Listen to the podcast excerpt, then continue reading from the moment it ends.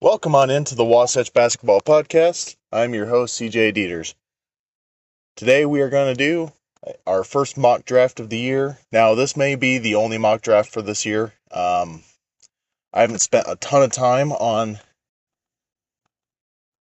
um, the draft this year. Not now, I've gotten myself pretty um, pretty familiar with who's in it, um, what each player brings, but I haven't spent a you know time to really fully deep deeply research all of these guys, figure out exactly um, strengths, weaknesses, all those things. I have, but I have a baseline um, idea of what's going on in this year's draft. Um, so without you know any really further any, any further ado, we'll go ahead and get into it. Um, now this uh, this episode will be broken down into sections. Um, we'll do the lottery, and then we'll cover the rest of the first round, and then we'll cover the second round. Um, so three different sections. Um, they may happen, be recorded at different times, um, in different locations. Um, so just know that the audio may sound a little different uh, in different parts of the episode. But uh, let's go ahead and get into it. Um, also, before before we get started, real quick, um, the NBA Finals are going on right now. Celtics won Game One. Uh, game Two is tonight. Um, and then also, the main reason I'm doing this mock draft is not to show you that oh I was you know after the draft I was right I picked all these guys to be picked by these teams or anything like that. I want to just kind of give you an idea of who is in the draft around where they uh um are going to get around the area where they should probably get drafted, but who knows? I may say a guy's going to get drafted at 20 and he gets drafted at 50 or goes undrafted. Who knows? Um, but anyway, let's go ahead and get on into it. Um, so, with the first overall pick, it's the Orlando Magic. I have them taking Jabari Smith, small for- forward slash power forward out of Auburn. Now, Jabari Smith is he he keeps getting compared to like Kevin Durant. I don't think that's a fair comparison. Mostly because Kevin Durant is an all-time great. Um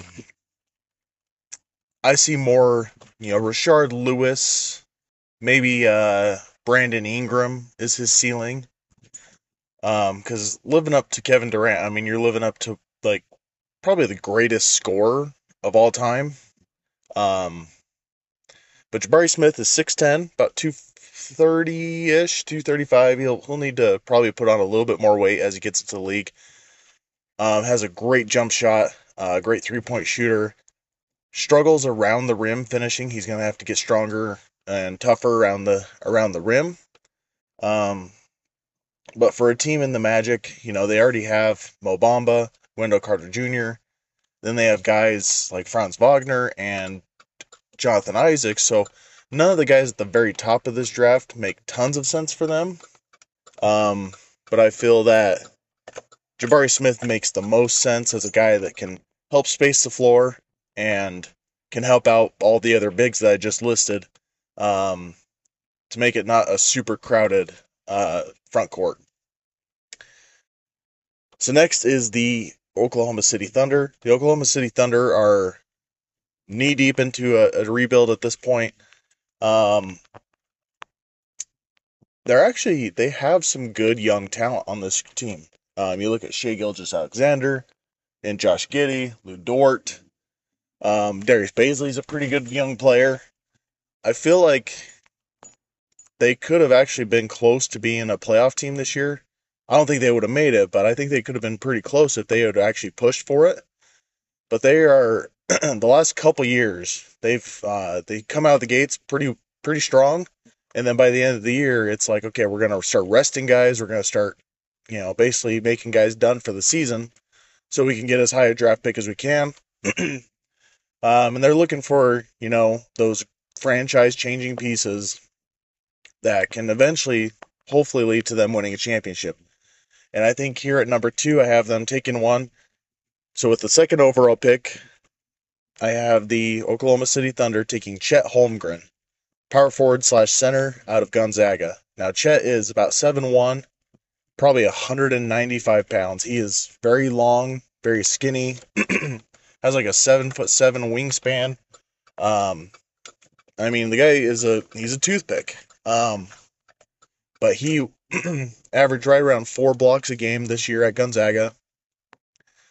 Even with his smaller frame, was able to average about 10, 10 rebounds, 15 points.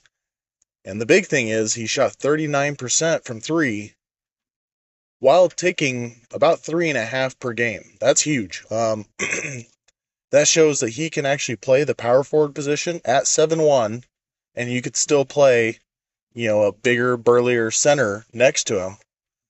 Um, I think he, Shai Gilgeous-Alexander, Josh Giddey are would basically make your big three for the Oklahoma the for the for the Thunder going forward. And you know, who knows? Five, six years from now, we could see that that pairing win a championship. So on to number three is the Houston Rockets. Now the Rockets actually got probably the best spot in this draft. Know, normally you want to win number one, but this draft, there's really the top three guys you know, the three upper tier guys. And then after that, there's some really good players. And there's some guys that may end up being the best players in this draft. But as of think, how things are looking right now, these top three guys are the ones that are looking like your franchise changing cornerstone type pieces. So all the Rockets really have to do is just pick the one that falls to them. Now, maybe they fall in love with one of them and they decide they need to trade up or something like that. Um, but really, I think you just they just take whatever falls to them here. And so at number three, I have the Houston Rockets taking Paolo Banchero. Um, now it's spelled Banchero, but from everything I've heard, it's Banchero is his is his last name. Um, he's a power forward slash center. He's six ten, about two hundred fifty pounds. He's big, athletic, um, amazing footwork. He is immediately going to come into the league and probably average at least 16 points a game and like eight or nine boards. The problem areas with him are on the defensive end. Um, he seems like he doesn't have great instincts on the defensive end, and that he also doesn't put much effort in on the defensive end either. But as far as an offensive player, he's looking like a future superstar on the offensive end. Um, and if he can just even get himself to the point of being a passable defender, I mean, you're looking at multiple all star type player here. Um, you know, and they get to put him next to Alperen Sengun, the center that they drafted last year, um, along with Jalen Green, who was the number two or number three pick last year. Can't remember if he was two or three. Um, so that gets the Rockets going pretty well on their rebuild as well. So number four is the Sacramento Kings. Now the Kings have a long history of taking the wrong guy in the draft, either reaching way high for guys um, that are shooting guards that can shoot, like Ben McLemore, Nick Stauskas, Jimmer Fredette, or going for the centers that everybody else would let go into like the second round, but for whatever reason they take way early, um, such as uh, Gregorius Papagiannis, um, Mark uh, Marvin Bagley. You know that that'll look. Marvin Bagley probably still would have been in the at least in the top ten, but he shouldn't have been taken at number two. So the Kings, you know, they're probably pretty nervous here, being at number four. They missed out on these big, um, these big three pieces. Now, to most people, there's what they would consider the obvious pick, which is Jaden Ivey out of Purdue. But there's somebody that I think probably has the highest upside still in the draft um, that I have the, the Kings taking. So I have the Kings taking AJ Griffin, small forward slash shooting guard out of Duke. AJ Griffin is the best shooter in this class. He shot over 45% from three on very high volume. And he's built like um, Jimmy Butler, six six, six seven, somewhere in that range. You know, 230 pounds, big, physical. Um, very athletic, is not afraid to uh, to use his uh, size to his advantage down low. I think AJ Griffin really could be Jimmy Butler with a jump shot, and if he's if he's that, if Jimmy Butler could knock down 38% of his threes, Jimmy Butler would probably be like the second or third best player in the NBA. I still think he's probably at least top 12, but anyway, I I think AJ Griffin has huge upside. And I think even if he doesn't live up to that, I I still think he's at least, you know, a, a fringe all-star player at his worst. Now he he has had knee injuries in the past, and that's kind of what's been making people uh, kind of weary about taking him. If you if the Kings feel that his knees are good to go, that he's ready to go, I think this is a slam dunk pick right here. Um, so at number five, so we have the Pistons coming up. They are also in a rebuild. They have what they think is their their cornerstone piece and uh and uh Cade Cunningham. Sorry, I couldn't think of his first name there for a second. You know, who's six seven, about two twenty, play can play the one through the three. So really, you just need to pick where you want Cade to play and kind of fill in things around him. Um, they have a good young wing in Saddiq Bey. Um, they have Jerami Grant, who it looks like he's probably going to get traded this year. Um, and they may be able to move back into the lottery by trading Jerami Grant um, and get another young player. Um, but like I said, Jaden Ivey is still on the board. And so that's who I have the Pistons taking. So basically, you're deciding with taking Jaden Ivey that you're going to play Cade Cunningham at the two uh, going forward. Uh, but he can, you know, still take over ball handling duties uh, when needed. But Jaden Ivey is very comparable to Ja Morant, John Wall, uh, Steve Francis, Russell Westbrook type player. About 6'4, 200 pounds, just a freak athlete. Um, insanely fast, uh, long arms, takes up a lot of the court. Uh, he could end up being the best player of this draft. Um, I think very easily could end up being the best player in this draft. Um, but I have him fallen a little bit here, and I think the Pistons, if they end up with Jaden Ivey, I think they're you know it's going to be high fives all around the room, um, in the draft room. At number six is the uh, Indianapolis, not Indianapolis, Indiana Pacers. Um, the Pacers hired Rick Carlisle last year.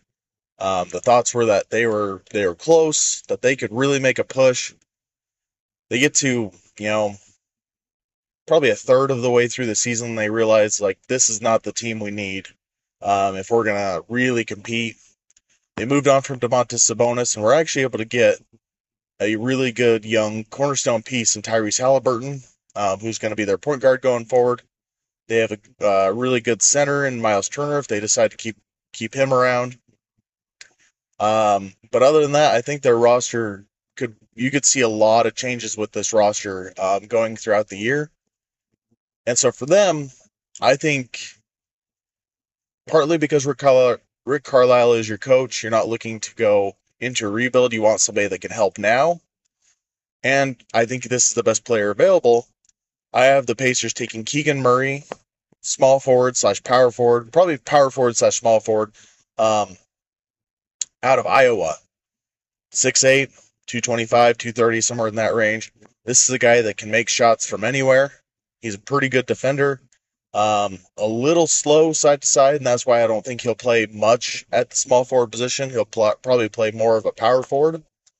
Um, but this guy can really score from anywhere. He was one of the highest uh, field goal percentage guys in the post this year in the NCAA.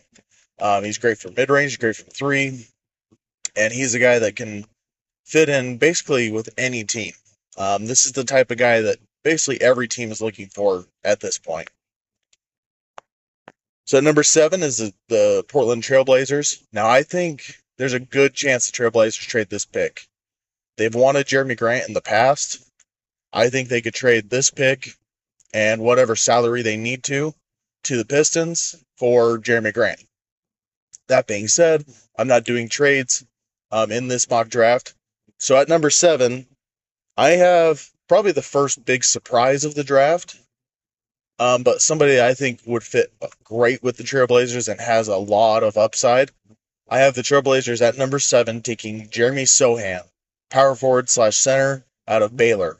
Now Sochan is about 6'9", 230. Um, he is not the same frame, but very much an Andre Kirilenko type player. Where offensively, he's going to be able to do a lot of different things. He's never going to be a star on that end. But on the defensive end, he can cover basically one through five. He can be your shot blocker in the middle. He can be a guy that creates steals and gets out on the fast break.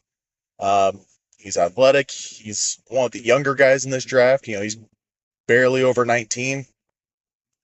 Um, and I think for the Trailblazers going forward, if they decide not to make the big home run push, and try and get stars, I think this is a great building piece or to go around, um, and would fit well with the uh, the future team of the Blazers with Anfernee Simons, Nassir Little, um, you know, in that group going forward. But in a lot of mock drafts, you'll see Sochan somewhere between 9 to 15. So him going 7 is a bit of a surprise. Uh, but I think I think if you if you fall in love with the guy, I think taking him at 7 is not much of a reach. So at number 8 is the Pelicans. The Pelicans had a great season. Um, Zion Williamson was hurt all year long. They're still able to make the playoffs. Um, they brought in CJ McCollum midway through the season. He's been a great fit for them. They're going to get Zion Williamson back this season. This could be a really scary team, and they built this team around big wing type players. Um, you know, six six plus type guys that can do multiple things, whether they're great defenders like Herb Jones or amazing three point shooters like Trey Murphy, or you know, jack of all trade guys like Larry Nance Jr. And that's kind of where I have them going again. Now they, they got this pick from the Lakers. This is part of the Anthony Davis trade.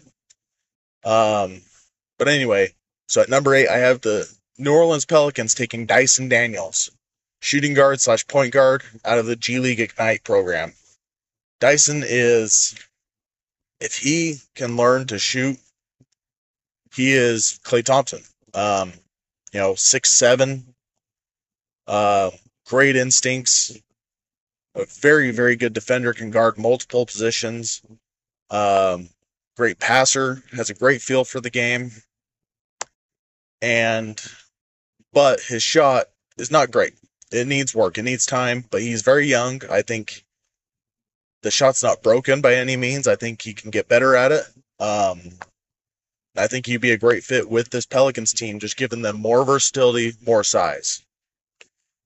At number nine, I have the San Antonio Spurs.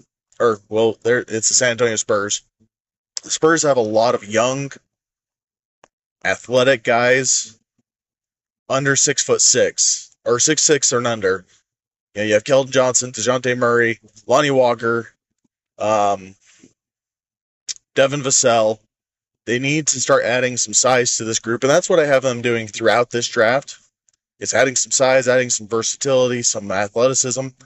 And so at number nine, I have them taking Tari Eason, small forward slash power forward. Probably would have to play the power forward with the Spurs out of LSU. 6'8, 230. I mean, this 6'8, 220 to 235, you know, that is what everybody in the league right now is looking for. That can play. That's athletic. That can shoot the ball a little bit. That can defend. That's exactly what Tari Eason is. Um, He's long, athletic. He can defend. Um,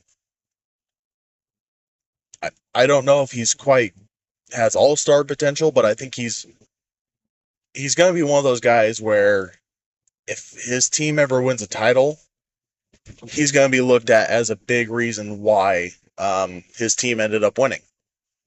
Uh, yeah, don't really have much more else to say about that pick.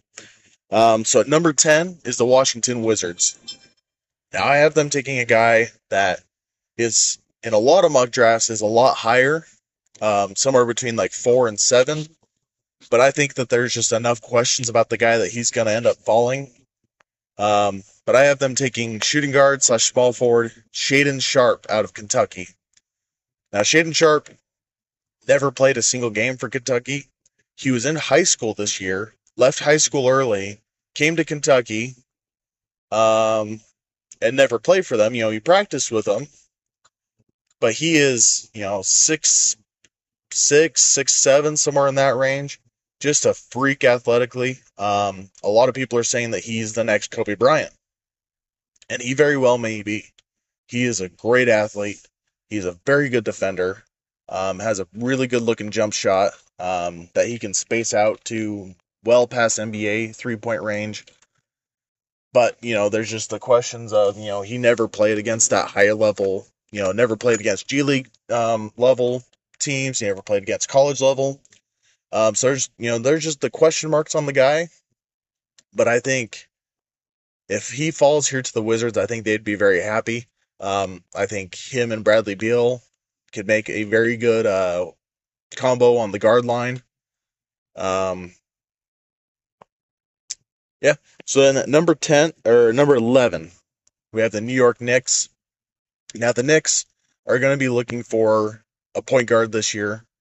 Um, they're looking for, you know, they want to get Donovan Mitchell. They want to get, um, you know, Bradley Beal. They want to get one of these top level guards that could run the point guard. I mean, none of those guys are really straight up point guards. But anyway, um, at this point in the draft, there's really not that guy around. So I have them filling another need that they're going to have. Um, I have them taking Jalen Duren, center out of Memphis. Um, Jalen Duren um, could very well be the next um, Dwight Howard. He's about 6'10, 6'11, very athletic. Um, he uh, great rim finisher, very good shot blocker, good rebounder. Um, he's shown the ability to stretch out to about 15 feet or so. Um, I don't see him ever really becoming like a three point shooter by any means. Um, but could very well be the next Dwight Howard. And if he ends up being what Dwight Howard was in Orlando, then taking him at 11 is going to look like the biggest steal of the draft. Um, I think at his worst, he's, you know, a good, serviceable starting center. Um, which is exactly what the Knicks need. Um, they need, especially with um, Mitchell Robinson being a free agent this year, I just don't think that the Knicks are going to want to play or pay Mitchell Robinson a ton, um, especially with all the injury concerns that he's had throughout his career. So then at number 12, we have the Oklahoma City Thunder. Now, uh, now Thunder back up. Um, they have one more pick in this first round. They uh, pick number 30 as well. Um, I'll remind you at number two, they took Chet Holmgren. And so here at number 12, I have them taking Bennedict Mathurin, um, shooting guard slash small forward out of Arizona. Um, he is your uh, just your consummate 3 and D wing type player. Six six, really good three point shooter, especially on the catch and shoot. Very good in transition. Um, good defender. He needs. To, I think he needs to get better on the defensive end, but he's a good defender. Um, one of the big worries about Bennedict Mathurin is that he is great in transition, not very good in the in the half court. And so he's going to have to learn to play well when things slow down, and he's going to have to cr- be able to create off the dribble. At number 13, I have the, or it's the Charlotte Hornets. Now, the Hornets could be looking for a center here. I actually have them taking one later. Um, at this pick, I have them taking a super high upside guy um, that could be you know, part of a championship winning team next to LaMelo Ball um, in the years fu- in the future. So I have them t- taking Ousmane Dieng, um, power forward slash small forward out of France, but he played in Australia this year in the NBL. Struggled really a lot um, in the first half of the season. Second half of the season, he played a lot better, but he's about 6'10, right around 200 pounds. Um, long, very good playmaker. Um, pretty good shooter. Um, has a lot of defensive upside, but he's got he's a guy that's gonna need a couple years before he's really a key contributor for a team. And then the final pick of the lottery is the Cleveland Cavaliers. Now the Cavaliers almost made the playoffs this year. They had a, a really cool team this year, but they just had so many injuries. Ricky Rubio got hurt. Um, Collin Sexton got hurt. Jarrett Allen got hurt at the end of the season. Um, but they've got a star point guard in Darius Garland. They've got two really good young bigs in, in uh, Jarrett Allen and Evan Mobley. And I think adding a, a wing, you know, or other playmaking guard type players probably priority number one for this team. So I have them taking Johnny Davis, shooting guard slash point guard out of Wisconsin.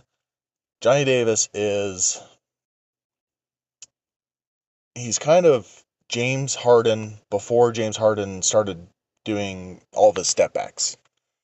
So if, if you remember James Harden with the Thunder, he was a very versatile offensive player. Now he does like three different moves. He's very good at those three different moves, but that that's all he does.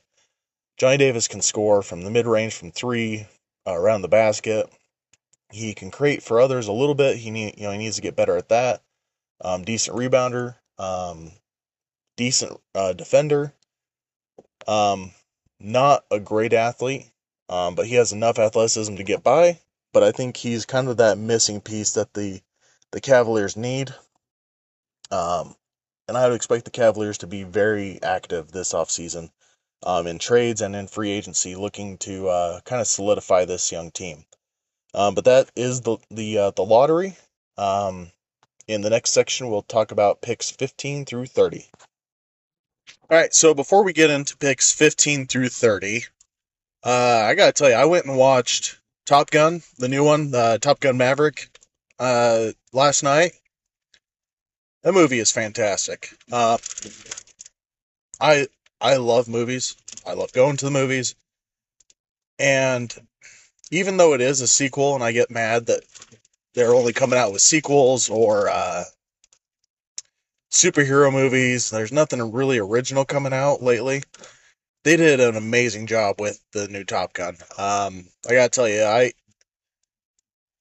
it it just makes you anxious the whole movie. Like you can feel it like up in your chest and up in your throat. Like the whole movie, you're just on edge. Um, and it's not like an, an anxiousness of I need to leave. It's more just I need to know what happens here. Um, they did a, a, beautiful job with the score on the on the movie. The the the music it hits at the exact time it's supposed to. Uh, special effects are great. Um, so if you are like myself, kind of discouraged with what's been going on with movies lately, a lot of virtue signaling, lots of superhero stuff, lots of sequels. Um, Top Gun's pretty good. So yeah. Um, but anyway, let's let's move on into picks 15 through 30. So, 15 is the Hornets again. At 13, I had the Hornets taking Ousmane Dieng. And they need a center, but I had them taking Dieng because the uh, the potential is just so ridiculously high that you know I you gotta take a chance on the guy. Guy at six ten that can handle the ball like that.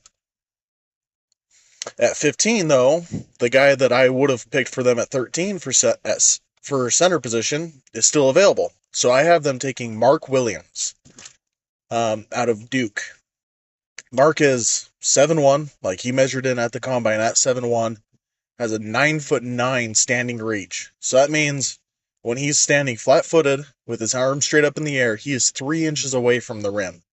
Um, he's athletic. He's not he doesn't have very uh, mobile hips, but he's he's quick. Um, very good shot blocker, good rebounder. Um, So I think he fills what the Hornets need, but they also get the chance at 13 to add some more um more potential going forward because Mark Williams I think could be a good starter in the league for a long time, but I don't see him ever being like an all-star or defensive player of the year or anything like that. But Ousmane Dieng has a chance to be a future all-star. A chance, not I'm not saying it's likely. I'm just saying there's a chance. So at 16 is the Atlanta Hawks. Now the Hawks, they made it to the Eastern Conference Finals uh, a year ago, and then this year they barely squeaked their way in, into the playoffs. Got handled pretty easily by the Heat in the playoffs, and so I I would expect a lot of changes coming to their roster. Um, I think the biggest need that they have is just more creation on the wing, more guys that win. Trae Young comes off the floor. They can put the ball in the basket. They can get the ball to, they can facilitate. Now, there's not a perfect option here, but I had them taking Ochai Agbaji out of uh, Kansas. He's six five, six six, somewhere in that range, shooting guard.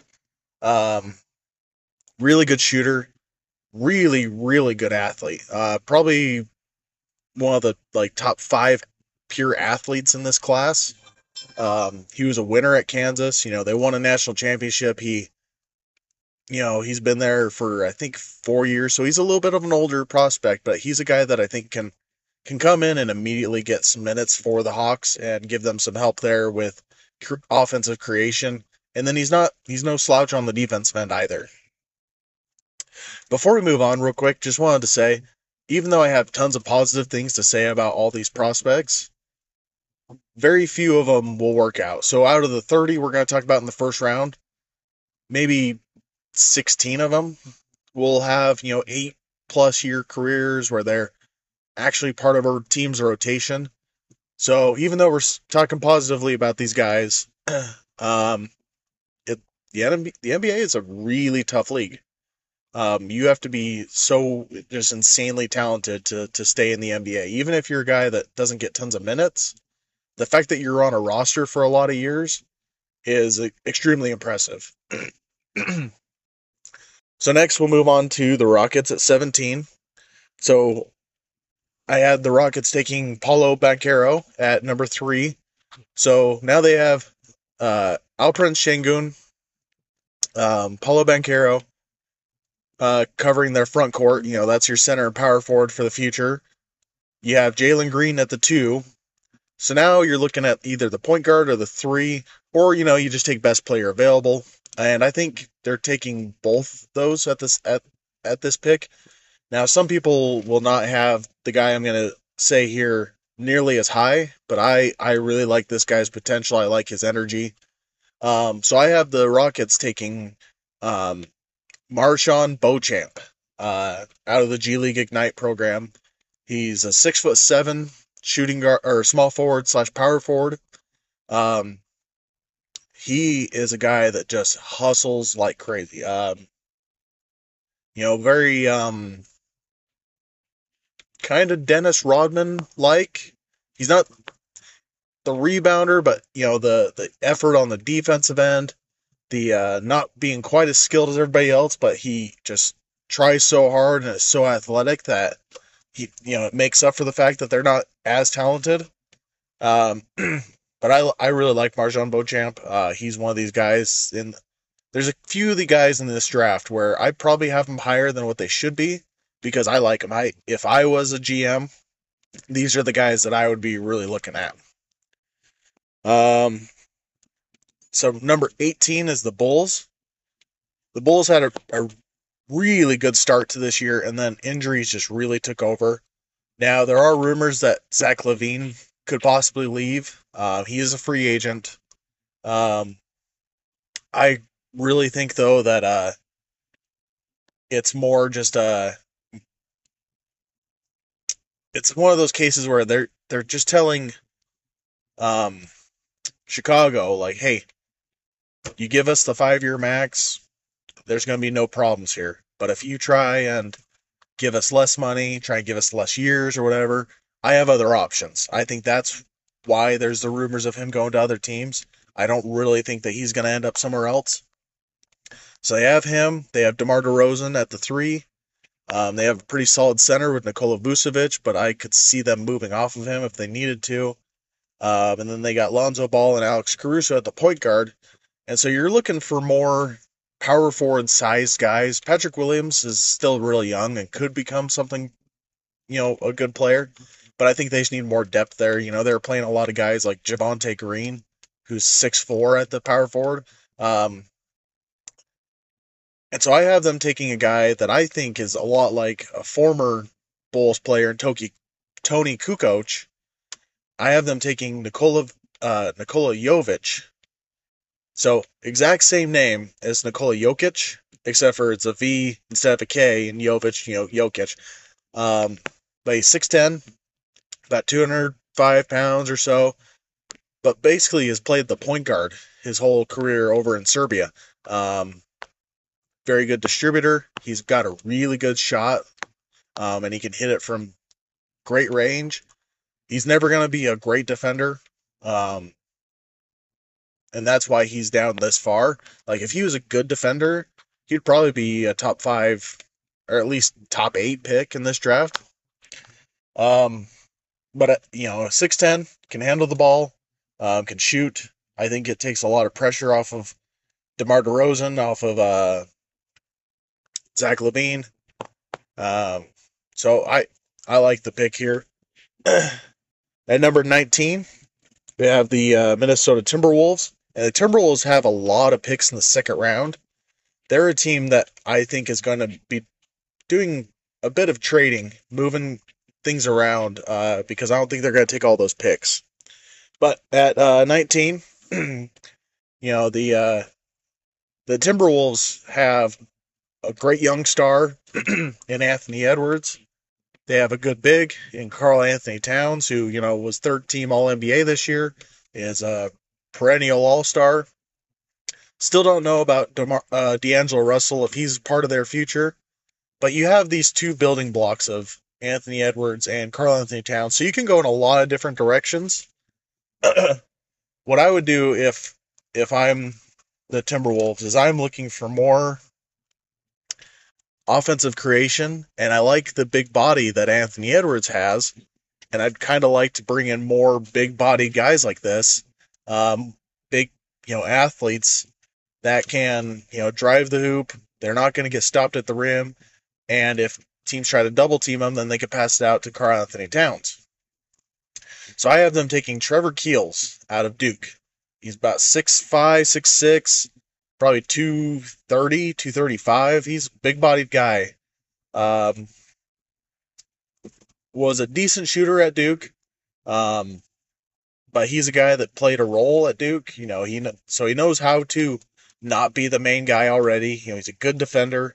Um, so I think him, Anthony Edwards, and Karl-Anthony Towns going forward, at least you know the the the two stars. You know, you got something really solid there, and I think Trevor Keels um, could be a part of that future as well. At number 20 is the Spurs. The Spurs were at number 9 took Tari Eason. And if you remember, I talked about how the Spurs need to keep adding more size. They have all these these guards that are looking like they could be something in the league. They need more power forward, center, um, big wing type guys. And you know, there's been a lot of rumors involving uh, Poeltl, their center. A lot of teams interested in bringing him in. Um, and so at 20, I have the Spurs taking Walker Kessler, uh, center out of Auburn. Walker is about seven one, big dude. Um, has nice soft touch around the rim, can space the floor out a little bit to uh, 15 feet, and he's working on the three. Um, really good shot blocker, decent rebounder. Um, so I think, you know, you keep Jakob Poeltl around. I think he can slot in as the backup there. I think if you trade Jakob Poeltl, um, Walker Kessler and Zach Collins uh, could really battle for that starting center spot. I think you'd be in you know a decent spot with those two. Um, so let's see here. So at number 21 is the Denver Nuggets. Now the Nuggets, you know, they have the two-time MVP Nikola Jokic at center. They have Jamal Murray coming back at point guard. They got uh, Aaron Gordon and Michael Porter as your forwards. Will Barton does a pretty good job as as a starting shooting guard, but I think he's more valuable as a six man type guy. And so I'd be looking for a guy that could play come in and play with the starters, but you wouldn't be worried about playing him only, you know, 20 minutes game so that you can get Barton out there. Um, so I have them taking Jalen Williams, shooting guard out of Santa Clara. Jalen's about six five, but has a seven foot two wingspan. He's very long, very athletic. Um, he needs his IQ on the defensive end isn't great, so I think once he gets with a good coach, like a guy like Mike Malone, um, I think he could become a very dominant defender with that length, that athleticism. Um, he's got the ability to create a little bit um, on the offensive end. Uh, or if you keep Will in the starting lineup, he's just a really good guy to bring off the bench um, and run the bench unit along with uh, Bones Hyland and Monte Morris as well. Um, so at number 22 is the Grizzlies. Grizzlies had a great year this year. Um, they were number two in the West. They ended up getting beat by the uh, Warriors in the playoffs, um, and the Warriors are in the finals now. Um, Ja Morant did get injured during that series, so I think it played a role, but I, I think they're just not quite good enough to beat this Warriors team. Um, but they they've been looking for answers um, on the wing for a while now. Um, I remember not that long ago they made a trade uh, to get Justice Winslow out of from Miami Heat. That really didn't work too well. They had Jae Crowder. They had well, they didn't really have Andre Iguodala. He was more used as a trade chip. Um, you know, Dillon Brooks has been decent for them there, uh, but he's such a problem attitude wise. Sometimes I think they kind of like to move off from him. But they're solid at the power forward and center. They're solid at point guard and shooting guard. Uh, and so small forward is where I'd be looking. And that's why I have them taking Kendall Brown, small forward slash power forward, out of Baylor. Now, Kendall coming into the season was one of those guys where he was looked at as a possible top 10 pick. Um, he's fallen off a little bit um, throughout the year. Uh, Jeremy Sochan kind of upstaged him at Baylor. Um, but Kendall Brown is a is a good small forward. He's you know not great in any one area. You know he's not an amazing athlete, but he's a good athlete. You know, and he's not a great defender, but he's a good, uh, pretty decent defender. Um, has a decent shot. Uh, so he's he's a guy that you, he's gonna need some work. Um, but I think that he can possibly be the answer for replacing Dillon Brooks in the future. At number 23 is the 76ers. The 76ers have a lot to uh, decide with uh, James Harden. You know, they made a big trade to get him at the deadline, and then he just did not perform well at all in the playoffs. He's going to be really expensive to keep around for the future. Um, and so you could look at, at point guard there, um, but I, I like Tyrese Maxey. I think he could be the answer for them at point guard long term. You have Joel Embiid, who was second in the MVP voting at the center. Um, I think they're probably going to move off of Tobias Harris. So really, for this team, you're looking shooting guard, small forward, power forward as positions that you'd be. If you're looking to fill a need in the draft, that's what you'd be looking for. Or you take best player available. I think you can fill one of those needs and take what might be the best player available. Um, so I have them taking Jaden Hardy, shooting guard slash point guard out of the G League Ignite program. Um, about six four, six five, really good athlete. Uh, has really good footwork and uh, you know a lot of polish to his game, but the shot just was not falling at all for him um, in his time with G League. Um, he came in as a guy that was seen as a possible number one overall pick in this year's draft, and he you know he struggled a little bit in the G League, and that's why he's fallen down here. But I still think he has a lot of potential. And getting him here at 23, if he doesn't work out, it's like, okay, we took him at 23. That's okay. Uh, but if he does work out, you know, the, the 76ers will look like geniuses here. Um, at 24 is the Bulls again. And to remind you, or my bad, that uh, number 24 is the Bucks. Um, you know, the Bucks made it to the uh, the second round of the playoffs this year. They played against the Celtics, and when that series was going on, I was telling a lot of guys I work with, whoever wins the series between the Bucks and the Celtics is going to win the finals. And the Celtics are in the finals right now. They won game 1. Now there's a lot left of that series to go, but I I think it would have been the same way though if the Bucks had made it in. I think they would be my favorite to win the finals. So the Bucks, um, you know, you got Jrue Holiday, Khris Middleton, and Giannis. Other than that, I think this team might be in a little bit of flux this offseason. I think Brook Lopez might be gone. You know, he's his contract is ending. Um, or is it? He might have one more year left, but he was injured a lot this this season. Um, Bobby Portis may leave for more money in the off season. Uh, but I, what I would look for for them is a guy that can, in the future, possibly take over for Jrue Holiday. Now, I think Jrue Holiday's probably got another good three or four years left in him, um, but they're paying him a lot of money. Um, so I have them taking basically best player available. They can also handle the ball. I have them taking Ty Ty Washington, which I know it's a ridiculous name, but Ty Ty Washington out of Kentucky, point guard. Um, this is a guy that's a very good ball handler, good uh, distributor.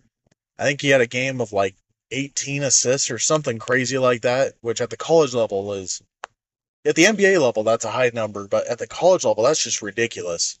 Um, decent shooter, good athlete. Um, so yeah, Ty Ty Washington to the Bucks at 24. At number 25 is the Spurs again. So this is their third pick in the in the first round. Now I don't know if they're going to make all three of these picks. Um, they may package like 25 and 20 together and see if they can move up to like I don't know 17 with the Bulls or something like that. Uh, but at 25, you know I've had the Spurs add some size with Walker Kessler and Tari Eason in the earlier picks. And so now they can they can really pick just best player available. Um, and I, I would still be looking to add some more size, at least, you know, six five plus, you know, because they have again, their main guys are six six and under. So I have them taking Malachi Branham out of uh, Ohio State. He's somewhere in the six five to six seven range, shooting guard slash small small forward. Now he in a lot of mock drafts has moved all the way up to like 13 is what I've seen him at the highest. I don't I, I just don't think he's that great of a player, but I think he's a good player. I think he's a good athlete. He's a decent shooter. He's a decent ball handler. Um, so I'd feel a lot more comfortable, you know, taking him here. Um, yeah, so I have the uh, the Spurs at 25 taking Malachi Malaki Branham. So in this first round, they've taken Tari Eason, power forward slash small forward out of LSU, Walker Kessler, center out of uh, Auburn, and Malachi Branham, shooting guard slash small forward out of Ohio State. So at 26 is the Mavericks. The Mavericks really had a surprising offseason or uh, postseason run, made it all the way to the Western Conference Finals. Uh, Luka Doncic is absolutely insane. Jalen Brunson's looking like he's a decent number two option, or, or you know, number two, number three. I think they could probably find another star level player to put next to Luka. Um, but they're you know they're a good team. Um, I don't think they have quite enough to uh, to really move on. And what I would be looking for for them is more bench scoring, especially if you know if they decided to move off of like Tim Hardaway Jr. Um, during this offseason. And so at 26, I have them taking Blake Wesley, uh, shooting guard slash point guard out of Notre Dame. Now, I think Blake Wesley is the uh, could be the next Jamal Crawford. One of these guys where he comes in, he immediately is the the number one ball handler while he's in, um, and you just let him go to work. You let him, you know, try and put up 20 points in eight minutes. You know, um, and I think Dallas would be a really good spot for him to land because there's stability. You know, he he he's not going to be expected to go out there and be a starter and carry a team. He just kind of gets to come in and hopefully fill a role for them. And then at 27 is the Miami Heat. Miami Heat made it to the Eastern Conference Finals against the Celtics, ended up losing in, in seven games. Um, and that was a really, really good series. Um, and it came down really to like the last few possessions. Uh, but the Miami Heat, they uh, they have two really good stars in Jimmy Butler and Bam Adebayo. They've got some good young players in Tyler Herro and Max Strus and Gabe Vincent. Um, but they, you know, they've got some older guys in Kyle Lowry and PJ Tucker who are still effective, but they're they're getting up there in age. And P- and Kyle Lowry especially looked like he was losing his step. Um, so I'd be looking to at the point guard and the power forward position if I'm them this offseason. Um, at bring in some more youth, some more athleticism, um, and hopefully find guys that can eventually replace those two guys in your rotation. That's why at 27 I have the Miami Heat taking EJ Liddell, power forward slash center out of uh, Ohio State. Now Liddell is basically PJ Tucker Jr. He is six six, you know, 240, 250. You know, PJ Tucker's probably closer to like 270 at this point. Um, really, but EJ Liddell is really athletic. Um, he's going to have to put in a lot of work to become the defender that PJ Tucker is. But I think having PJ Tucker as a mentor would be huge for EJ Liddell going forward, and it'd be a big uh, for the Miami Heat. So we're getting down here to the last three picks of the first round. Um, so at number 28 is the Golden State Warriors. Again, they are in the finals right now. Um, you know, they they're down, you know, one to nothing, but you know, game two is tonight. I don't know if I'll get out the second round of this, so that game may have happened by the time you you know this episode is getting put out. Uh, but the uh, the Warriors kind of have two teams. They have you know the Steph, uh, Steph Curry, Klay Thompson, Draymond Green team, and then you have the young guys that are coming up of Jonathan Kuminga, Moses Moody, hopefully James Wiseman, and then you got a guy kind of in the middle in in uh um sorry his name is uh can't think of it. Andrew Wiggins. There we go in Andrew Wiggins, who's, uh, was he, 25, 26, somewhere in there, who's kind of in the middle there.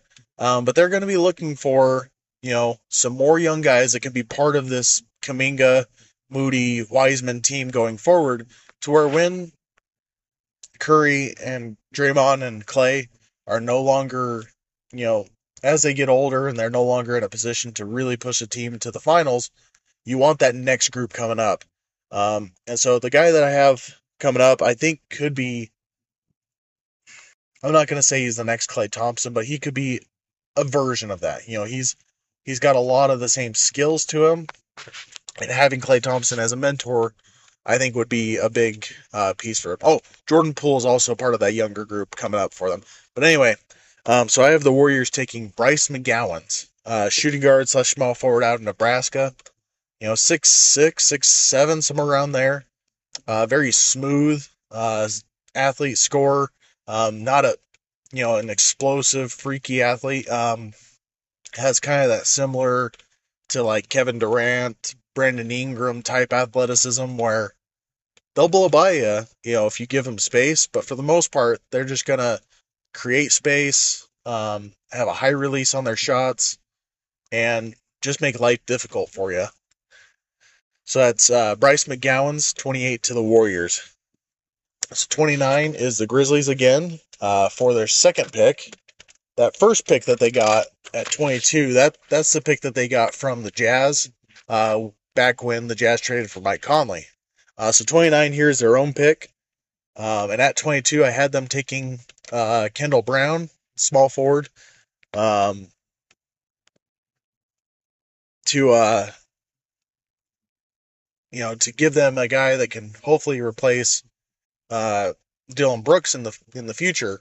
at this pick, I'm just going probably highest upside um, guy that could possibly you know, small small percent percent chance, but could possibly become, you know, a very high level starter uh, going forward. And with Steven Adams being in the last year of his contract too, maybe you're looking for a little bit more center depth. Um, you have Brandon Clarke and you have Xavier Tillman, but neither of them are seven footers. Um, so at 29, I have the Grizzlies taking Christian Koloko, uh, center out of Arizona. Koloko's seven feet tall. Um, he didn't shoot in the uh, uh, during his time at Arizona over those two years, but he keeps saying he has the ability to shoot the ball. At the the uh, combine, he was the second best in the three point shooting drills. Uh, in uh, pre draft workouts, he looks like he can hit the three. So if Koloko, with his athleticism, with his length, can really put things together, he could be the next Myles Turner. Where no, they're not going to make an all star game or anything like that, but they're solid starting center that can space the floor, that can block shots.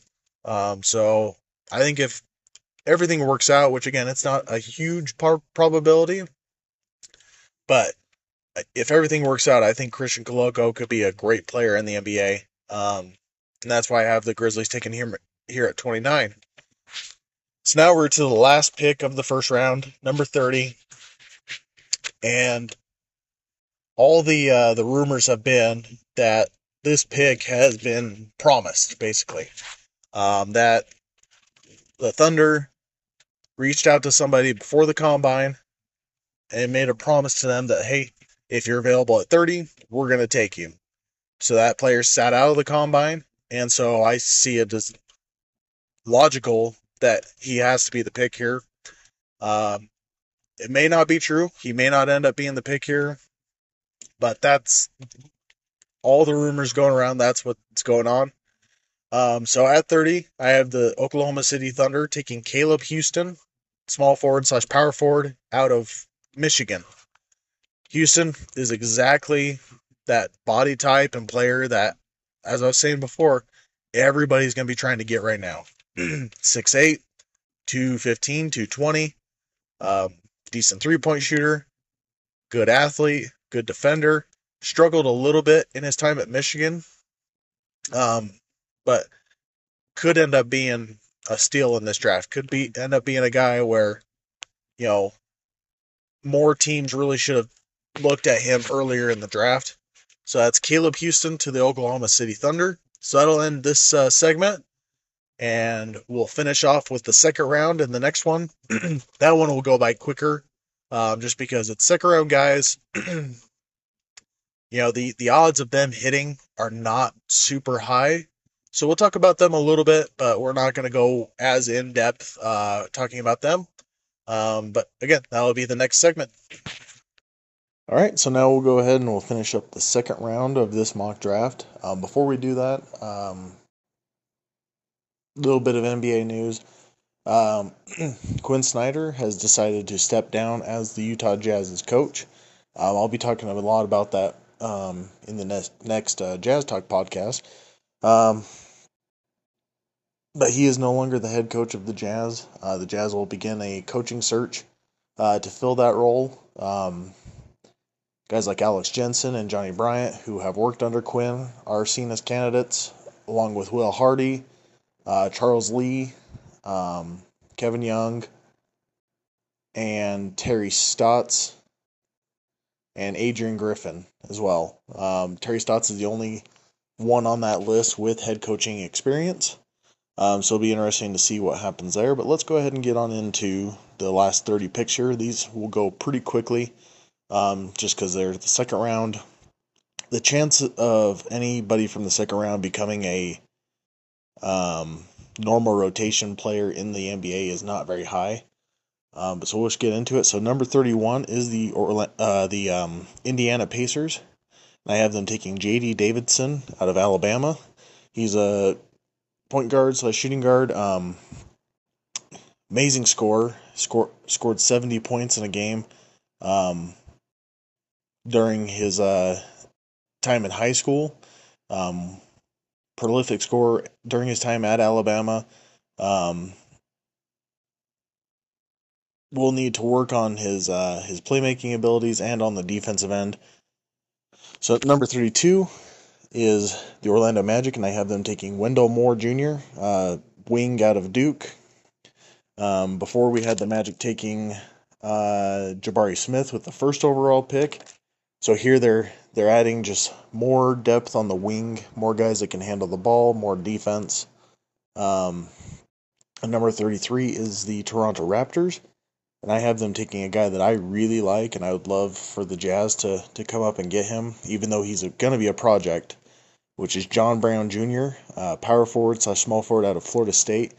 So John Brown is seven foot one, maybe two hundred pounds, maybe, um, but he can shoot the lights out, and he's a good defender. He's super long. He's a guy that's you know probably three years away from ever really being a full on contributor in the NBA but he's a guy that I really like. Um, and I think whoever takes him, as long as they're patient, is going to get a decent player out of it. At number 34, I have the Oklahoma City Thunder taking Dalen Terry, uh, point guard out of Arizona. Now, Dalen Terry is six foot seven point guard, very long and athletic, um, good defender, um, really he he ran the whole offense at Arizona. Um, he's the main um, distributor. Everybody else just kind of you know was shooters or you know finishers around him. Nobody else really handled the ball or handled any of the passing. Um, so for the Thunder, it's just a, another young player, another long young player uh, to kind of put next to um, uh, sorry, Shai Gilgeous-Alexander and um, oh, why can't I think of his name right now? Uh, Josh Giddey. Um, so then at 35 is the Magic again. I have them taking Harrison Ingram. He played shooting guard at Stanford, but I think he's probably more of a power forward, small forward type player in the NBA. Um, very good passer, uh, decent shooter, good defender. Um, but he's a guy that you know sh- has shown some Draymond Green type abilities on the offensive end. Um, so, you know, an okay guy to take a chance on here at 35. At 36 is the Trailblazers. Um, I have the Trailblazers taking a guy that at the beginning of the season, if you would have said this guy would still be available, everybody would have been shocked. Um, he was looked at as a possible like top five pick going into this season. Um, had a really rough season, and that is uh, Patrick Baldwin Jr. out of Milwaukee. Um, he's a power forward, small forward type player, six ten, you know, two twenty. Um, very much in the you know Brandon Ingram, Kevin Durant type uh, mold, but he is very unathletic. Um, had some of the worst numbers at the combine on all the drills, um, all the sprinting, the side to side stuff, the jumping, um, and struggled to shoot the ball uh, during his time at Milwaukee. So he's a guy that if he can live up to what he was supposed to be at the beginning of this year, he could be a really good player. Um, but again, I'd, he's a good guy to take a chance on here. At 37, I have the Kings taking um, Ron Harper Jr., uh, power forward slash small forward out of Rutgers. Now he is Ron Harper's son. If you don't remember Ron Harper, he was on those Bulls teams that won all the championships. He was on the first Lakers championship team with Shaq and Kobe. Um, you know, he was a big six five point guard. Well, his son, about the same size, you know, six five, six six. Um, much bigger frame, but has a lot of the same skills that his dad did. Um, so he's a guy that I would be willing to take a chance on here if I'm the Kings. Um, as they look to bring in more young talent and more guys that can um, basically be more versatile, have more skills, not be just defense or just offensive type players. At let's see here. At number 38, I have the San Antonio Spurs taking Christian Braun out of Kansas. Now this is a guy that I might be um what's the word I'm trying to think of under undervaluing. You know, he could end up being, you know, a a very good rotation player in this league. Um, but he's about six six six seven somewhere in that range. Uh, very athletic, very good defender, good uh, shooter, um, especially from the corners. Um, very, uh, I think Kevin Huerter is probably a good guy to compare him to. Um, just a guy that can help with winning, but he's never going to be even like a number three option. He's just going to be a guy that helps, you know, to winning, um, especially coming off the bench. Um, and, I think he'd fit well with the Spurs uh, program there. At number 39, I have the Cleveland Cavaliers taking one of my favorite guys in this draft, uh, Trevion Williams, center slash power forward out of Purdue. Now, Trevion is, he's built like Derrick Favors when he first came into the league. Um, you know, 6'10, 265, 270, somewhere in that range. Uh, long arms. Not the same defender that Derrick Favors is, but he uh, is a good passer.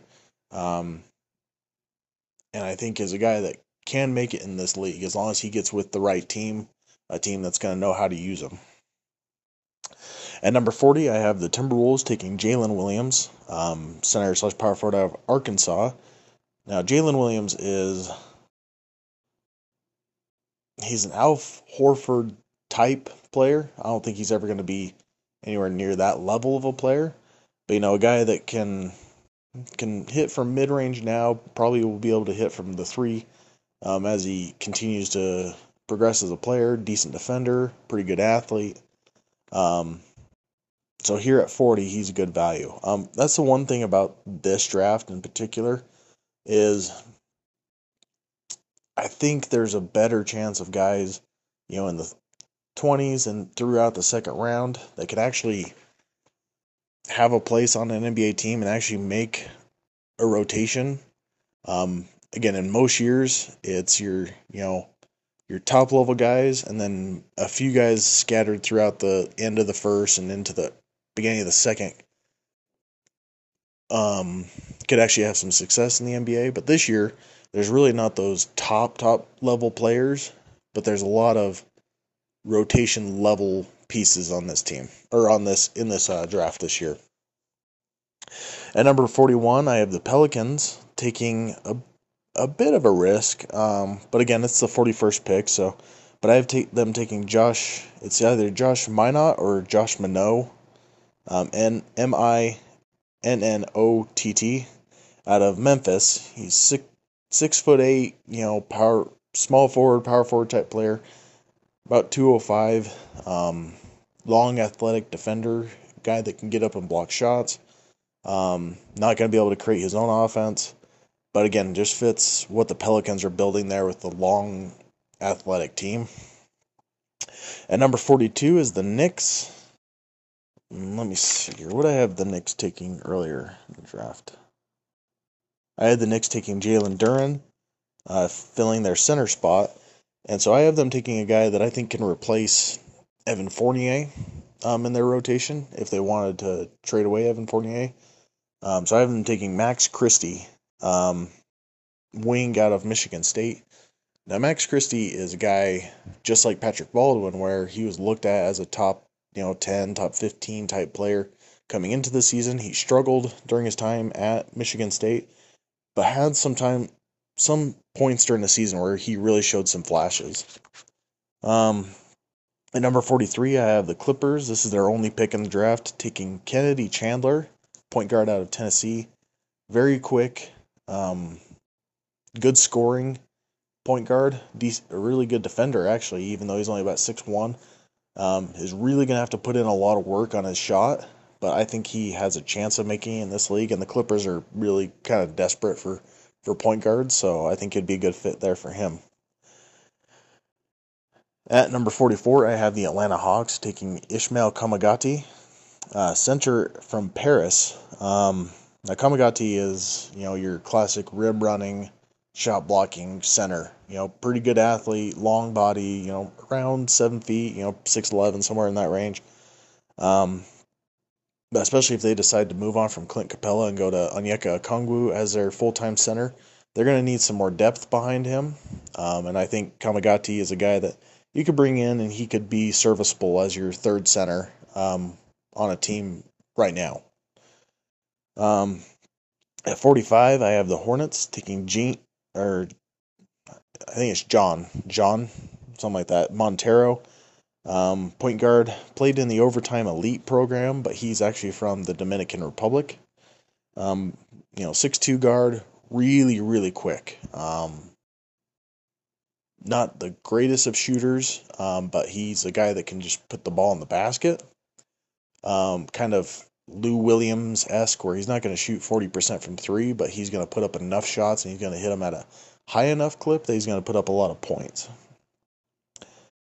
At 46, I have a guy that in many mock drafts I've seen him much higher than this, and if I do another mock draft, I'll probably put him a lot higher. Um, I just haven't seen a ton of film on this guy, but I have at 46 I have the Pistons taking Jake LaRavia, power forward slash small forward out of Wake Forest. Now I again I haven't watched a ton of film on this guy, but he reminds me of a Joe Ingles type player. Um, you know, six eight, can distribute the ball a little bit, can shoot. Um, really, really smart, has a really high basketball IQ. Um, so if he's all the way here at 46, I think this is a good value for the Pistons. At 47 is the Grizzlies. Um, again, earlier in the draft, I had them taking, uh, well, Christian Koloko to add more depth at the center, but I also had them taking Kendall Brown um, to help their uh, them at the small forward, get some more young talent in there to maybe replace Dillon Brooks. And I have another guy here that is very much a project, and that's Leonard Miller um, from Canada. Um, he actually played in high school and is coming basically straight over. He didn't play in college or anything like that. Um, went to a prep school um, in Canada. This guy, I've seen him listed at 6'10 or 6'11, but he plays small forward. Um, pretty athletic. Um, so he's a guy that whoever takes him, if they're willing to give him, you know, three or you know three or four years, um, I think could end up being a very good player in this league. Um, at 48, I have our first uh, European stash type player. So I have the uh, Timberwolves because they have so many picks in this draft. I have them taking Matteo Spagnola, uh, small forward, so shooting guard. I think he's from Italy, um, but you know, six seven ish, just really really good three point shooter um, in this league or over in Europe. Um, so I have the Timberwolves basically drafting him and keeping him over in again I believe it's Italy for probably two years before you ever bring him over and uh, you know make him part of the team. At number 49, I have another guy that I really like. Um, I have the Kings taking Vince Williams Jr uh, small forward out of VCU. Um, this is a guy that he fills a lot of the holes that that teams are looking to fill. You know, he's uh, again that 6'6", 220, you know, right in that height and weight range that you're looking for. Um, has a lot of those those uh, the skills, the ball creation, the defense, the ability to hit the three that you're looking for. Um, at this time in the NBA, I mean, like I said before, um, I think in the first segment, if you're between six five and six nine, you can handle the ball a little bit, you can defend, you're going to be able to find a spot in the NBA. Um, all teams are looking for guys just like that. And Vince Williams is another another guy just like that. Again, I really like him, but he's not looked at as a top, you know, level player, um, especially coming from VCU, which is a smaller school. At number 50 is the Timberwolves again. And again, I have them taking a, uh, a guy that they're going to stash over in Europe um, for a couple years. Um, in the actual draft, I would expect the Timberwolves to probably trade away some of these seconds that they have. Um, instead of rostering all these guys or keeping a bunch of guys over in Europe. But I have them taking Gabriel uh, Pro- Prociola. I don't know exactly how you say it, but he's, I think he's also from Italy um, area. Um, and just like Spagnola, very good shooter, you know, six six to six eight, somewhere in that range. Um, but a guy that I think the Timberwolves would keep over in Europe for a couple more years to develop before they brought him over. At 51, I have the Golden State Warriors again. Um, looking for more depth behind Steph Curry, I have them taking Andrew Nembhard um, uh, out of Gonzaga. He's about 6'5", can play both guard positions, but is more of a point guard. Um, but the you know the the Warriors really haven't had a good backup point guard behind Steph since maybe Shaun Livingston. I mean, you could say D'Angelo Russell, but they really started those two together for that year. Um, so yeah, probably since Shaun Livingston. And so I think Andrew Nembhard is is one of these guys where he's never going to be a star, but I think he could be a backup point guard in the NBA for the next you know eight to twelve years. At number, let's see where we at number fifty two. I have the Pelicans taking another guy that I really like, um, and again keeping with their adding you know big athletic type players. I have them taking Justin Lewis, um, forward out of Marquette. It's about six seven, two, probably about two forty five would be my guess. Um, big athletic guy that can create a little bit off the dribble. Um, good defender, decent three point shooter. He's to need more time there. Um, but again, it's just the Pelicans kind of filling in the pieces of this project that they started um, over the last couple of years of becoming very long and athletic um, all the way around on their team. At number 53, I have the Celtics taking a player that they're going to probably keep over in Europe for a year or two, and Hugo Besson, uh, point guard. I can't remember where Hugo's from. I think maybe Croatia, but very good um, ball handling, distributing point guard. Gonna need to work on his three point shot, and you know, not gonna be the greatest defender, but he's a guy that can come over and run your backup point guard for you know 10, 12 minutes a night. Um, I think that's probably his highest level of potential. At number 54. Oh, before we move on, real quick. So, the Heat and the Bucks, their second round picks actually got um, taken out this year. So there's only 58 picks in this year year's draft. The reason for that was they were found that uh, the Bucks tampered trying to get uh, Bogdan Bogdanovich. The Heat tampered with getting Kyle Lowry to their team. So the NBA decided to basically to punish them for talking to free agents before they're supposed to. They would take away their second round picks in this year's draft. So there's only 58 in this year's draft. And when I get done with the last few picks here, I'll go over the guys that go undrafted that I would not be surprised to see them get their name called um, on draft night. At number 54, I have the Wizards taking Keon Ellis, shooting guard out of Alabama. Um, Keon's about six six. He's very athletic. He's very skinny, though. Um, decent defender, but he's a guy that can get pushed around pretty easily. Um, but you know, a good project player for the Wizards to bring in and have him learn behind uh, Bradley Beal. At number 55, I have the Warriors taking a really interesting player, but I think that if anybody's going to turn him into a good player, it'd be them. I have them taking um, Jabari Walker out of Colorado. Now, he played kind of small forward at Colorado. I think he's more of a you know small ball five or a power forward type player, kind of in the mold of Draymond Green. He's a very good three point shooter, uh, but he you know he has to shoot it straight up and down. He's not going to shoot it on the move. Um, he's a good defender. He's a good rebounder. Um, so yeah, I think he's a guy that they could bring in and basically have him be mentored by Draymond Green and see if he could become. I'm not gonna say he's gonna be the next Draymond Green because Draymond is a Hall of Famer, but if he could be, you know, a decent replacement there, um, I think that'd be a good pick for the Warriors. At number 56, I have a guy that most likely will go undrafted, but I really like him. It's Jordan Hall, um, small forward slash point guard out of St. Joseph. Um, he was the primary ball handler for St. Joseph this last year. Great uh, distributor, has a really good handle, even though he's six seven.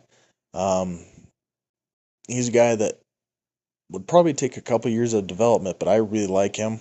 And you know, with how young the Cavaliers are, I think they have the opportunity to take a chance on a guy like this. At number 57, I have the Portland Trailblazers taking Michael Foster Jr. out of the G League program.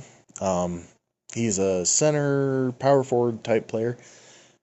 Reminds me a ton of, um, if you remember, like Michael Sweetney uh, when the Knicks drafted him, or Sean May when the Bobcats drafted him. Um, kind of a thicker power forward center type player where at lower levels they're able to just dominate because they're bigger, more athletic.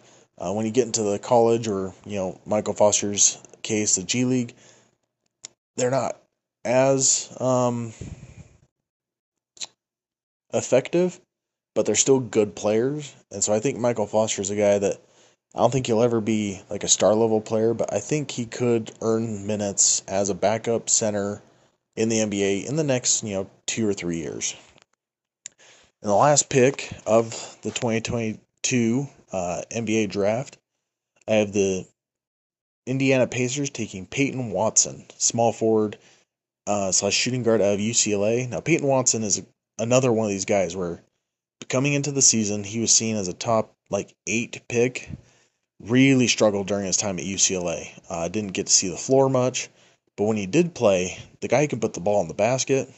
Um, he can handle the ball. He's a good defender.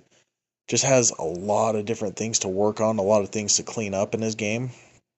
Um, but if the Pacers are willing to uh, to bring him in, let him play in the G League for probably a full season, the next year really just be all about development.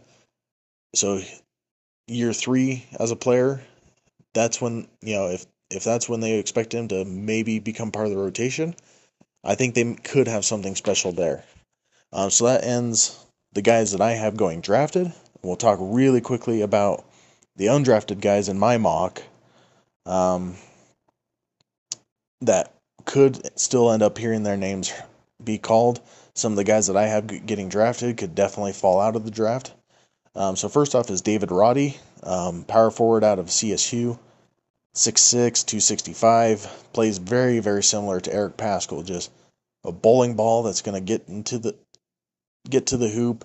He's not going to worry about getting hit um, and taking contact. Um, he's a really interesting player to look out for. Ryan Rollins, um, guard out of Toledo, very good defender, actually a pretty decent shot blocker as a guard at 6'3". Dereon Seabron, um, this is one of uh, Rafael Barlow's uh, favorite players. Um, small forward, power forward, shooting guard. Nobody really knows. You know, he's 6'7", 180, very long and skinny, but he was a ferocious rebounder. Um, I can't remember what school he went to. Um, but he's a guy that's going to need a lot of time to develop but he would be a good guy for somebody to bring in like on a two-way contract and just see what they got. Uh, Alondes Williams, uh, wing out of Wake Forest, pretty athletic. You know, just never, just doesn't have any like huge NBA skill, but you know, good body. You know, 6'5", 215 ish. You know, he's a guy that somebody could take a chance on. Uh, Julian Champagnie, about 6'7", 215. His brother is his twin brother Justin plays for the Raptors. Um, but Julian is a good scorer, good rebounder. I think, like his brother Justin, will probably be looked at as like a small ball power forward um, in the league. Um, and then next is Orlando Robinson, center out of Fresno State. Just your classic, you know, rim running, shot blocking center. He's a little bigger. Um, I think he's going to have to probably lose about 15, 20 pounds to really maximize his athleticism. But he's, you know, a long body that could get an opportunity. Iverson Molinar, uh, point guard um, out of Mississippi State. He is a guy that sees himself as the star. Um, so it's going to be tough to see if he can actually fit into a role. And he's not a great shooter either, um, but he he likes to do the whole you know Damian Lillard pull up from five feet behind the three point line thing. Uh, next is Johnny Juzang, uh, wing out of UCLA. Um, good score, great competitor, just really under athletic, I guess, for the NBA. Uh, next would be Kofi Co- uh, Kofi Cockburn. Let me try that one more time. Kofi Cockburn out of Illinois. This guy is huge. He's just like um, Udoka Azubuike when the Jazz took him. You know, seven feet tall, like 290 pounds. Um, likes to bully guys down low decent athleticism, um, but like Udoka, really struggles moving side to side um, and moving his hips around. Um, next is uh, Ziga Sama, um, point guard, shooting guard um, from somewhere in Europe. I can't remember where he came from. Um, he is six five, which is good, but he's very unathletic. Um, he's going to struggle on the defensive end, but he's a guy that very good passer, very good feel for the game. Next is Moussa Diabate um, out of Michigan. He's a six foot nine power forward, just an amazing athlete that has no idea how to play basketball. Um, he's a guy that you're gonna have to really take your time with developing, but I could see him getting a, a chance in the NBA. Um, there's another guy, uh, Khalifa Diop. I don't really know anything about him. I haven't looked him up, but he's another big center from, I think, Nigeria. And then there's Ibou Badji, um, another center from uh, from Nigeria. Um, could be the next Dikembe Mutombo, but he's a guy that he got really good up until about he was at 16 years old, and then he really hasn't developed any other skills since that point. Um, next is Scottie Pippen Jr., son of Scottie Pippen, you know, small forward for the all those bold teams. Scottie Pippen is, uh, Jr. is only about six one. He's a point guard, um, which I kind of, you know, I bet you he he thought that he was going to get the same growth spurt that his dad did because his dad went from being I think he was like 5'11 while in college and then grew to 6'7. Um, but that never happened for, for the son. Um, but decently athletic point guard that might get a chance. Uh, Gabe Brown is a small forward out of Michigan State. Against 6'8, 220. Might get a chance just because of how big he is and his ability to play defense. Um, next guy I've listed, I'll save him for last. Um, so Ariel Hukporti, uh, center out of Germany, um, very skilled on the offensive end center. Has a little bit of shot blocking ability, but he's going to struggle on the defensive end and with rebounding, I believe. Then there's Kai Sotto, who was in the G League program last year, um, played in the in Australia this year. You know, seven foot two center, very old school type center. I don't know that he really fits in the NBA. Um, especially since he's not like a dominant rebounder or dominant shot blocker, with being more of an old school player. The next guy here, I think, probably has a really good chance of getting drafted. Um, in most mock drafts, they have him getting picked. Um, and if I did a ne- another one, I probably would put him into the draft. But that's Hyun Jung Lee. Hyun Jung Lee. There we go. Um, wing out of Davidson. Really, really good shooter. Very Kyle Korver esque type player where he's going to shoot the lights out. And because he's six seven, he's going to be okay on the defensive end. Um, but you're definitely not going to put him on like the other team's best player. Um, let's see what we got. Next is a guy that I really like, but I, I think is going to go undrafted. But if I was a team, you know, looking for two way guys, I would give this guy a chance. That's Isaiah Mobley, uh, center slash power forward out of USC. Uh, he's Evan Mobley's older brother. Um, not quite as big, you know, he's about 6'9, 6'10. He's not seven foot like his brother. Um, but Isaiah's a good um, athlete. He's a really good alley oop finisher, decent rebounder. He's a, he's pretty good at defending the rim. He's a guy that I would take a chance on as a two way player. Next is Shareef O'Neal, which is Shaquille O'Neal's son. Uh, Shareef started his career at UCLA, and then he had, I think he had a hole in his heart was the issue. Um, had to get surgery, had to take a whole year off of basketball, transferred to LSU, played, you know, okay at LSU. Um, but he's, you know, 6'9, 6'10. He's not built like Shaq. He's very long and skinny. Um, but I think he's a guy that could get a chance. He'll probably have to start his career off in the G League, at least the first couple years. Um, next is Aminu Mohammed, who's another guy that has a pretty decent chance of getting drafted. Uh, but Mohammed is a 6'5 defensive focused uh, wing type player. Um, kind of, you know, Tony Allen esque, but Tony Allen, again, is, is an all time defender. I'm just saying that's kind of what you could compare him to.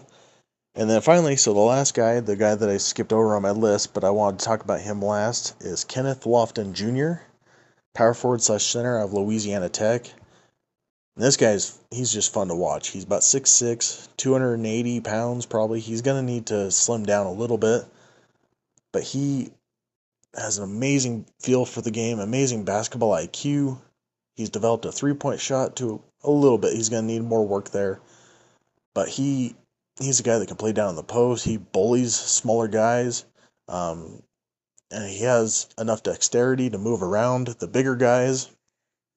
He's a guy that I would I'd love to see a team take a chance on, and I think he could he could be in the running for um, like G League Rookie of the Year next year, um, as long as the team takes a chance on him. But with that, that goes ahead and ends this episode.